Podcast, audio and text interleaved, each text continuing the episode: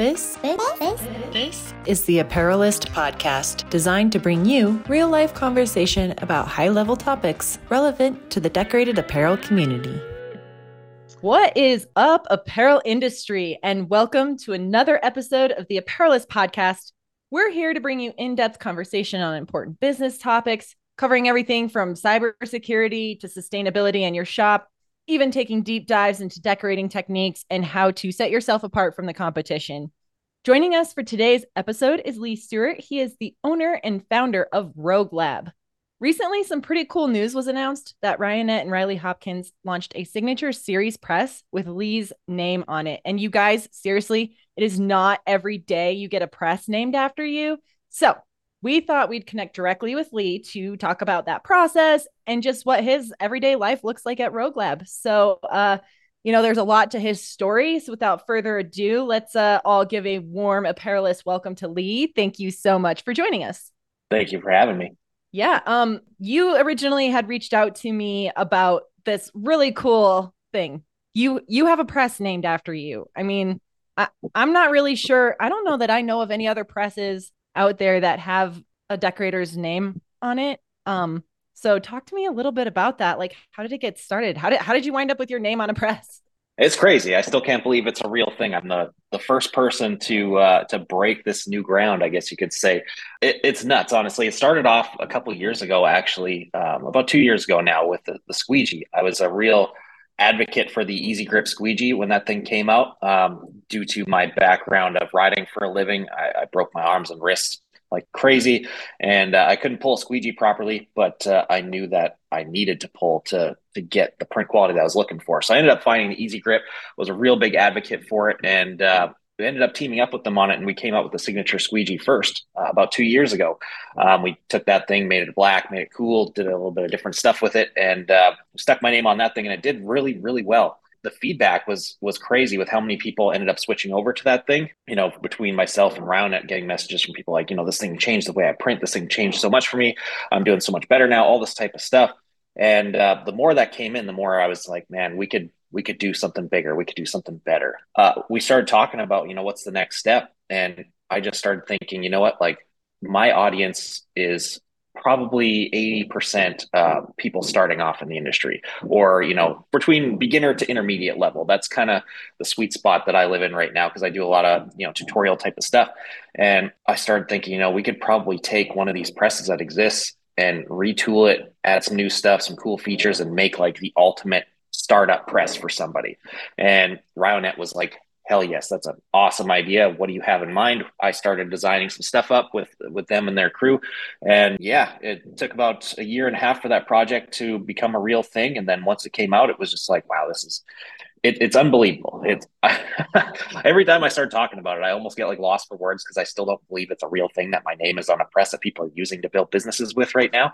And it's just it's something i'm eternally grateful for i can tell you that Oh, yeah. I mean, again, just like mind blown about all this. And there's so many things about what you were just talking about that really stick out to me. Um, and the first thing that really sort of jumps out is you're talking about your history, right? You used to ride. Is is it motocross you used to ride? Yeah, I was I was kind of a like a three, like a triple threat athlete, I guess you could say. I did uh, freestyle motocross, freestyle snowmobiling, and I did the uh, the the stunt bike stuff on street bikes all at the same time. So I was year round uh, riding contests and shows for I don't know twelve years, something like nice. that. And uh, you know, of course, when you're doing dangerous stuff like that, you know, big jumps and tricks and things like that, you, you get hurt pretty often. and uh, the largest amount of my injuries were to my arms and shoulders. It made it very difficult to get in the print industry, I can tell you. well, yeah, you, you always hear these stories about, you know, pulling a squeegee. I mean, I, I myself have only done it a handful of times. And let me tell you, it's not the easiest thing in the world. Um, I, I, you know, I, I think my expectation going into it was, oh, you're just like pulling this thing across the screen. It's got ink. Like, how hard could it be? Um, but you know, even without previous injuries, I think, wow, that's actually pretty difficult. So the fact that you were able to like take something and make it easier for someone like you, because we we all know you're probably not the only person out there who has struggled with something like this, right? Where mm-hmm. it's it's hard to do, it's physically difficult. So I think that taking your experiencing and helping design something like this is crucial because Ryonet does great stuff. You know, all these other guys design great presses, but to have a decorator's touch and influence, I think speaks volumes. Yeah, and I mean that was that was just it. So like the Riley 250 was the press that we based it off of. Um, everybody knows that press. That press is that press has probably started more big shops than any other press ever made in history. Like everyone has started on that Riley 250. It seems like, and it's a great press. It's super awesome, but it had a lot of flaws that I saw you know, I come from a, such a technical background with, you know, engineering and technology behind riding motorcycles and everything else. I could just see all the stuff where it, this could make something more difficult for somebody, especially if they're starting off. So we took, you know, things like the registration gate that was the old nylon bolt situation that had forever. That I've seen. I've run a, a very large Facebook group. It's around thirteen thousand people, and it's pretty much nonstop of the people that are brand new to the the print industry that have that press. They're like, "Why am I losing registration?" It's because oh, well, those bolts wear out. You have to continuously, you know, keep up with uh, the maintenance on those things, tighten them up, make sure that's a thing. And I was like, man, this we can we got to fix this we got to make a solid registration gate that's not going to do that to people, especially until they, you know, they learn. I mean, this is it's a solid block registration system like their bigger press. I beat the crap out of one of those when I was manual printing and they they don't budge. They they hold registration. They're great.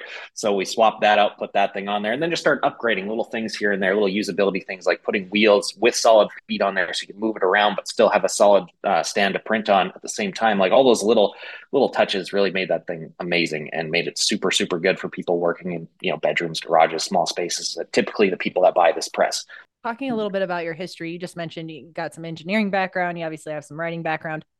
What what brought you to the world of screen printing? I mean why screen printing? Why apparel decoration? That's a, kind of a cool story almost like it was just kind of by it was almost by accident almost by like luck it was it was weird. I originally started off with um, I was doing YouTube videos on um, I was doing like Harley stunt stuff because at the time that was really kind of blowing up and uh, it was a new thing that was out. And so I was like, man, I can do that. That's easy compared to what I used to do because I was working a normal job for a couple of years and I was like, this sucks. After I retired from riding for a living, I just I was a cable guy for a while, I was a motorcycle mechanic for a while, and all this other stuff. And I was like, man, I I just can't get down with this. I'm used to having freedom and doing what I want and being the boss. I can't listen to somebody else all day.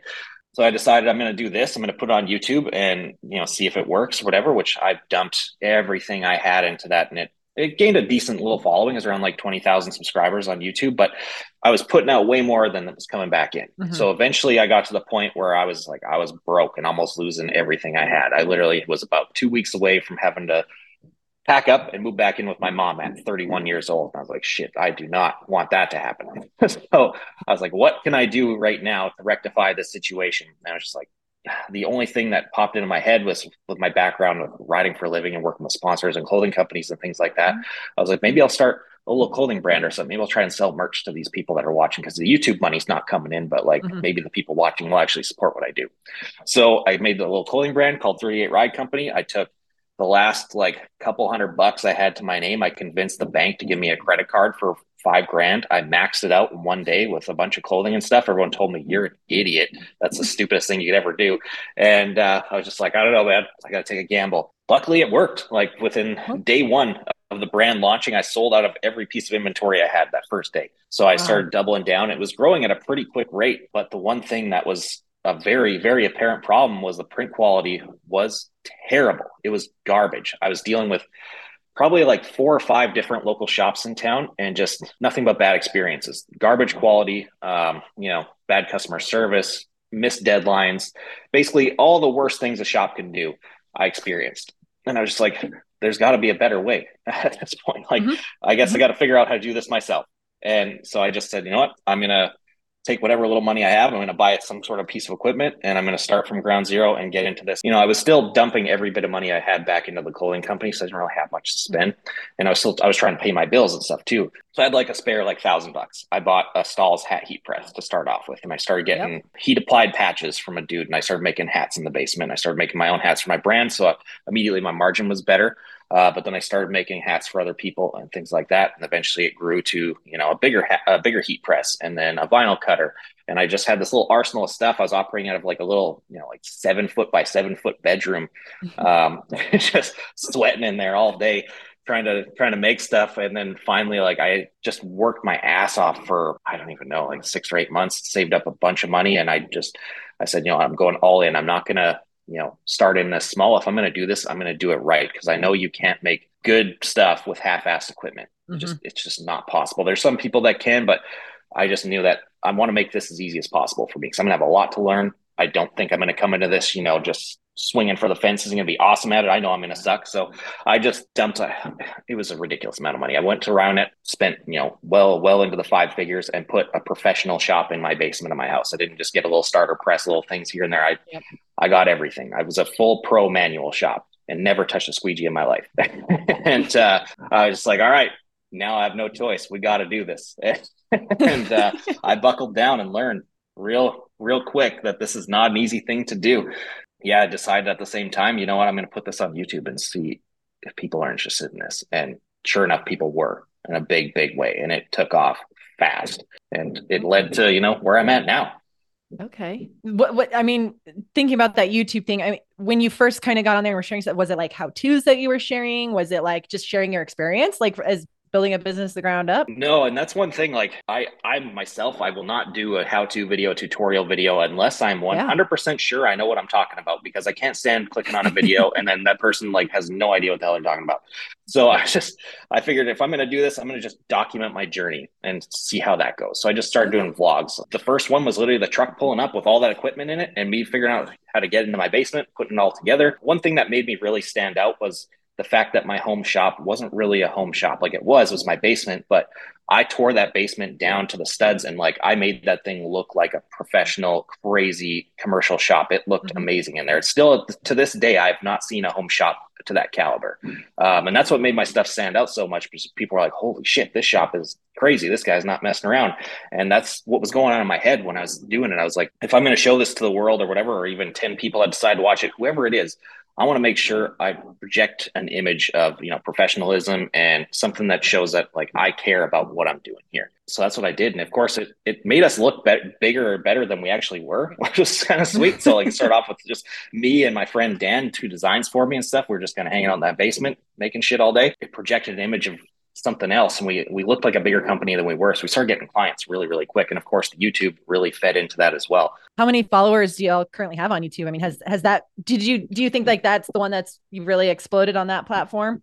Yeah that's the one that i'm the biggest on by far. Um, i have like okay. 116000 subscribers something like that uh, at this point. Um, it's kind of tapered off in the last year or so because of I'm in a new shop now. I went auto, um, doing that whole thing, and our my business grew a stupid amount. Like we're talking like 500, 600 percent spike in a very wow. short amount of time, and I'm still trying to figure out how to operate all this stuff. So I'm just like, I'm just barely treading water every day right now, just scrambling, trying to. so I haven't had time to really really make videos for the past while. I've kind of made a few here and there, but it's not as consistent as I used to be. Things are finally starting to get to where they need to be now. I've been hiring more people and things like that, and I'm just you know, training people up to the point where I can get back to what I want to do. And that's making more videos and helping people in the print industry. That's my main goal. I love that. I think that's so important in this industry specifically. And something that I've really noticed, like I, I really feel like apparel decorators are here for each other. They they support, you know, their their fellow decorator. They're they're willing to share um, what's worked, what's not. You said you just moved to you recently moved to auto. So when when did that transition take place and what that kind of look like? It was about last year. Oh, I, wow. I, bought a new property. I didn't want to give up the uh, I didn't want to give up the home shop aspect because I love working where I live. It's awesome. So I bought a new property um, that has a big shop on the property. I got five acres oh. here, and uh, it had like a you know it's not huge. It's like a thirteen hundred square foot shop, but compared to what I was in, it's massive. So I was able to get an auto in there, you know, embroidery machine, a bunch of other stuff, and the shop grew to you know three times the size that it was. And there was a lot of growing pains in that one. I mm-hmm. a lot of growing pains in it, but uh, now that I'm kind of through that and things are they're they're growing in a in a way that I can't even comprehend currently. Yeah, growth is something we talk about a lot because I I heard I've heard horror stories about shops that have kind of gone through what you're going through and they grew too fast, they couldn't keep up, ended up closing shop. So if you could like you're you're still yeah. in the process, I feel like, but if there's one piece of advice you could share, one thing that you feel like you've learned thus far on your journey, what would that be? Hire as fast as you can. That is okay one thing that I've had to get over because I'm I'm a major perfectionist. Anyone who's ever watched my YouTube channel knows that I am like a crazy person when it comes to that stuff. If there's even just like one little thing out of place, it's it's in the garbage. I don't care. And it's I've had a very hard time letting go of things and getting letting you know people come into the shop new people that you know aren't familiar with the stuff me having to train them uh, me having to watch them make mistakes things like that and just have to sit there and like oh just keep it together keep it to yourself you know that kind of stuff. I'm starting to kind of get used to it and it's mm-hmm. it's getting easier but yeah just uh, everything kind of changed for me when i decided to finally let go of that stuff because i was trying to do everything myself for too long. Yeah. And it's just i can't do it. I'm and now to the point you know there's there's four people here now and that's not enough. I still feel like i'm doing way too much stuff. I need more. I need i need to get away from this already. So yeah it's it's it's crazy how fast it happened you know within a year from me by myself to four people. And yeah. uh you know we'll be at five. I, I literally just put out an ad yesterday so we'll be at five hopefully right away. Right. How did you know you were ready to make that transition and that leap for that that big growth? I didn't. I didn't. It this it was another like hail mary move again, just like the first one. When I was started thinking about it, I was just like, you know what? Every time I've sat there and just gone, you know what? Fuck it. I'm just going to go for it. Yeah. Every time I've done that, it's, it's worked out.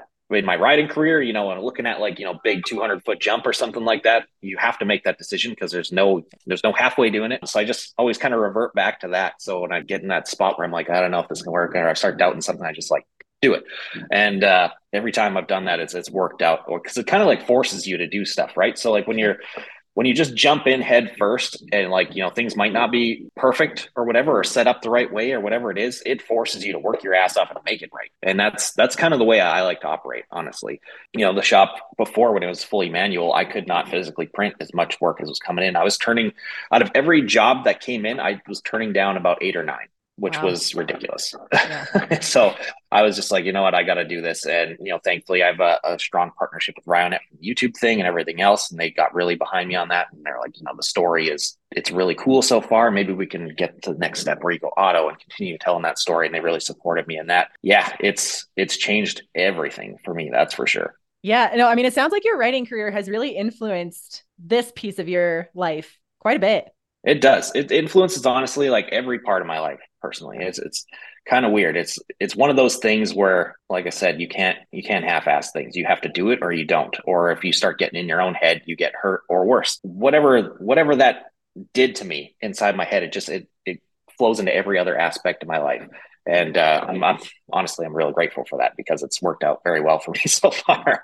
yeah, no, it sounds like it. I mean, it's this is a cool story. Um, so let me ask you this: Are you are you still printing your your own like retail brand? Is that like still alive and well or? Actually I have two of them. I've kind of put them both on the back burner currently just because the shop oh. like i was originally going to kind of focus on those more this year uh, because i was like you know we got a good enough amount of clients or whatever mm-hmm. i can turn out those jobs real fast because i got the auto now. Uh, i'll have more time to put into this. And that was my initial thought for about two months. And then all of a sudden mm-hmm. the clients on the print shop side went from you know this number to about four or five times the number it used to be. And now it's back to me just like i I, I literally print all day every day from you know 8 a.m to 8 9 p.m at night every single day. It's to the point now where i need more people. We're probably going to have to get a second auto in here right away. It's bananas. So I just like I said, you got to hire, and I think that's that's my next move, just getting more and more people in here to the point where I can kind of get someone trained up to where they're running production because that's that's gonna be the hardest thing for me to let go is the screen printing yeah. side because that's where I'm like very very particular about things, and it's gonna take me a long time to get someone to that level. Uh, but eventually I will be able to, and then that's when I can get back to all those little things, and, you know, little fun projects for myself, and just be a business owner rather than a guy working in my business. There, there's a massive distinction I, I catch shit from people all the time of like, you know, you're working in your business, you're not working on your business. And like, yeah, well, you don't understand. I can't just put a person on that press and tell them to print some shirts. It's just not the way it works. You know, you got, they got to know what they're doing. It's it's very difficult. It's not easy, especially with something like an auto. If we're running, you know, four or 500, 600 pieces an hour, you can mess up a lot of stuff in a short amount of time. And, you know, it's on me to cover that. So I don't want to have those mistakes. I don't want to have someone who's not ready to do that yet have yeah. that mistake land on them because they're going to feel like shit. I'm I'm taking it slow, and that's kind of how, how I've done it here and there. Like I've always done these like crazy moves where I just like dive headfirst into something, but then at the same time, I know when to back it down and to just like ride it out for a little while. So that was what it was like for me before I hired. I was just I did so much stuff on my own for such a long time because I knew I wasn't ready to be a boss yet. And I knew that I wasn't ready to train someone to do this yet because I was still learning myself. So I was just like, you know what? I'll just wait it out a while. I could have I could have been automated in a bigger shop within six months of starting to print. And I waited about a year and a half just because I wanted to make sure I was ready. Another huge I think reason why some people do grow too quickly is because, yeah, maybe that inability to decipher between the two, to distinguish it, whatever you want to call it, right? I mean, sometimes it's hard to recognize, like, yeah, I might have be turning down eight or nine orders, but am I ready to take on those eight or nine yeah. orders? Am I ready to hire somebody? Am I ready to teach somebody to train? You know, yeah. I mean, that's huge. I know that's that's what's like for me with YouTube all the time. People will ask me, you know, I want a tutorial on this, I want a tutorial on that, and you know, a lot of the stuff I do know, but then uh, something will come up where I'm like not exactly 100 percent on. I'll be like, no, I'm, I'm going to wait for that because even though I know I could put this video out, get a bunch of views, get some sponsors on it, you know, make money off of it. I don't want to do that. I want to make sure I'm ready to teach this to someone so that they're learning the right way. Um, tell me a little bit about Rogue Lab then as it operates now? I mean, what do y'all specialize in? What what does your customer base look like? It's wild. Like we do not have a niche whatsoever. That's okay. that's what's crazy. Like a lot of shops, you know, operate within a niche. We yeah. do not. It's so weird. We do a lot of design work as well. So we do graphic design, uh, screen printing, embroidery, uh, vinyl stickers, all that type of stuff. Uh, the odd vehicle wrap, laser engraving. We do a lot of stuff. It expanded wow. into a lot of things in the past year or so and yeah, we it's super weird. We will go from working with like a very very high end expensive corporate client one day to printing like crazy death metal stuff the next day to like weird you know, hippie stuff another day to printing stuff for what can I say about exotic dancers? I'll call them. Uh, it's so crazy. Like our client base is just like every aspect of life you could ever imagine, and that's what keeps it fun. Honestly, like I would not want to be a shop where I'm printing just corporate crap all day long. That's so boring. You know, obviously we have to do that stuff that pays the bills and whatever. That's cool, but I want to print those crazy, you know, like eight nine color simulated process jobs for 50 death metal shirts for a band that 10 people are going to go see because it's awesome. That's what I like to do. Um, so changes every day. And that's what keeps me wanting to work in the shop, honestly. I love that. What, what would you say your average order size is? I mean, is, is are you generally kind of in that small, I, for lack of a better way of describing it, are you generally in the print on demand space? No, we would, our typical like minimum, our minimum is lower. Our minimum is like 25 pieces or whatever, but uh, okay. our, the yeah. lowest order we typically get is 50 or more. Okay. Um, that's kind of where we start at. And then we kind of, on average, I would say, you know, three, 400 piece orders is like the day to day type of thing. Um, and then sometimes you get in, you know, the big ones like that. Uh, but we are working on some new stuff right now. I can't really talk about yet, which is, you know, we're going to be hopefully doing some professional sports teams soon, um, which is pretty crazy. So obviously those orders are going to be well into the thousands or tens of thousands. So that's going to be a, a, game changer if we land that whole thing. Which, well, again, I'm going to have to figure out because we, I've never done something on that scale before. So it's uh-huh. going to be interesting. You mentioned vehicle wraps, laser engraving. Do you do all that in house, or do you yep. kind of split? We oh, do it. Wow. Yeah, we do everything in house. One thing I will not do is sub anything out to anybody. I do not trust a single person to touch something that has my name on it because of just because of the experiences I've had yeah, over the years yeah. with other printers making things for me. I just mm-hmm. I can't I can't do it. It just it doesn't wow. feel good. I just if there's someone's, you know, embroidery work isn't up to standard and I send it out to their shop and they send it out to my client and whatever, then I'm the one that has to hear about it. Or just, you know, if I again just me being very particular, the customer might be happy with it. And then I might see that piece of embroidery or whatever it is and be like, oh, you know, that looks like shit. Um, yeah, yeah. I want I want total control over what's being made by us. So yeah, we don't sub literally a single thing out here, which is great. Wow. Yeah, no wonder you need to hire people too. I mean, geez, running all of that different equipment. I mean, I have some background in the laser engraving space as well as the vehicle wrap space, and yeah, each one carries its own little nuances that you have to learn and train on and be able to do well.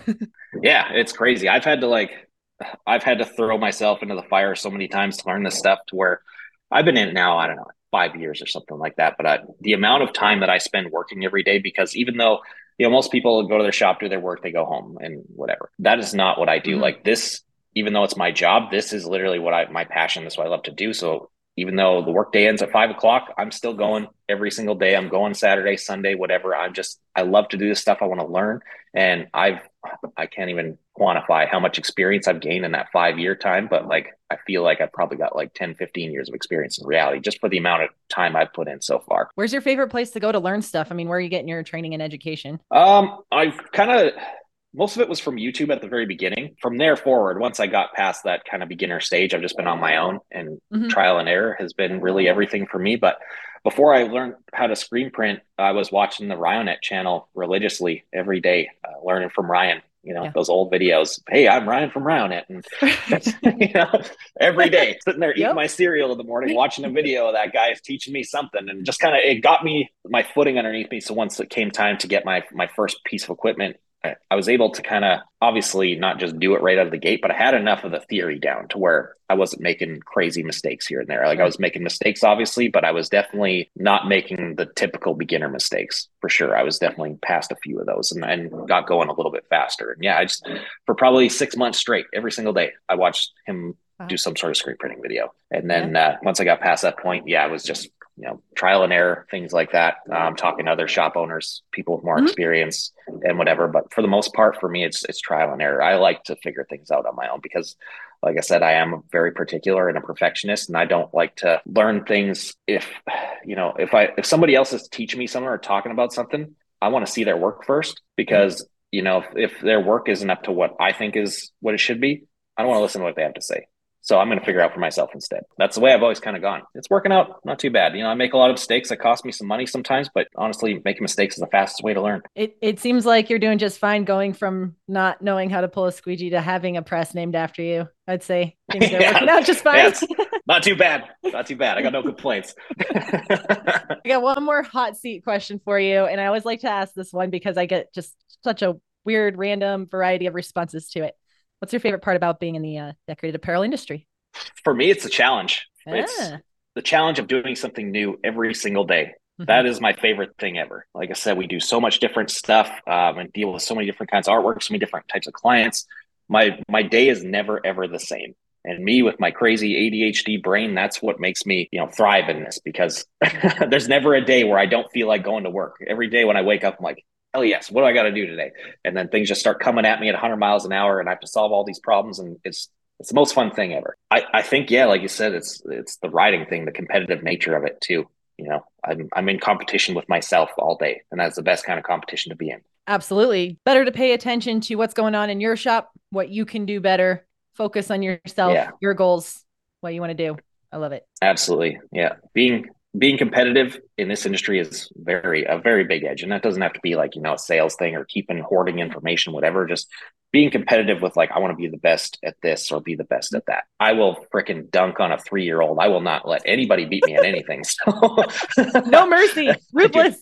I, do, I don't care. So that's uh having that aspect is is really good and that that's yeah. Well i'm gonna laugh about the dunking on the three year olds for a many, many days from now, I'm sure I'll still be laughing about that. All right, Lee, where can people find you? Where can they connect with you? Give us some contact info. You can find me Instagram, all the well, any social media platform. It's Lee Stuart 38. Um, you'll find me there, and you can find my shop, Rogue Lab MFG, on every single social media platform as well. YouTube, all that stuff. I'm pretty easy to find. Awesome. Well, thanks, Lee, so much for joining us. Um, I can't wait to hear about all these little future endeavors that you're teasing. I'm sure uh you will let everybody know, all of your awesome YouTube followers, everybody. Um, yeah, thanks. Yeah, thank you for having me.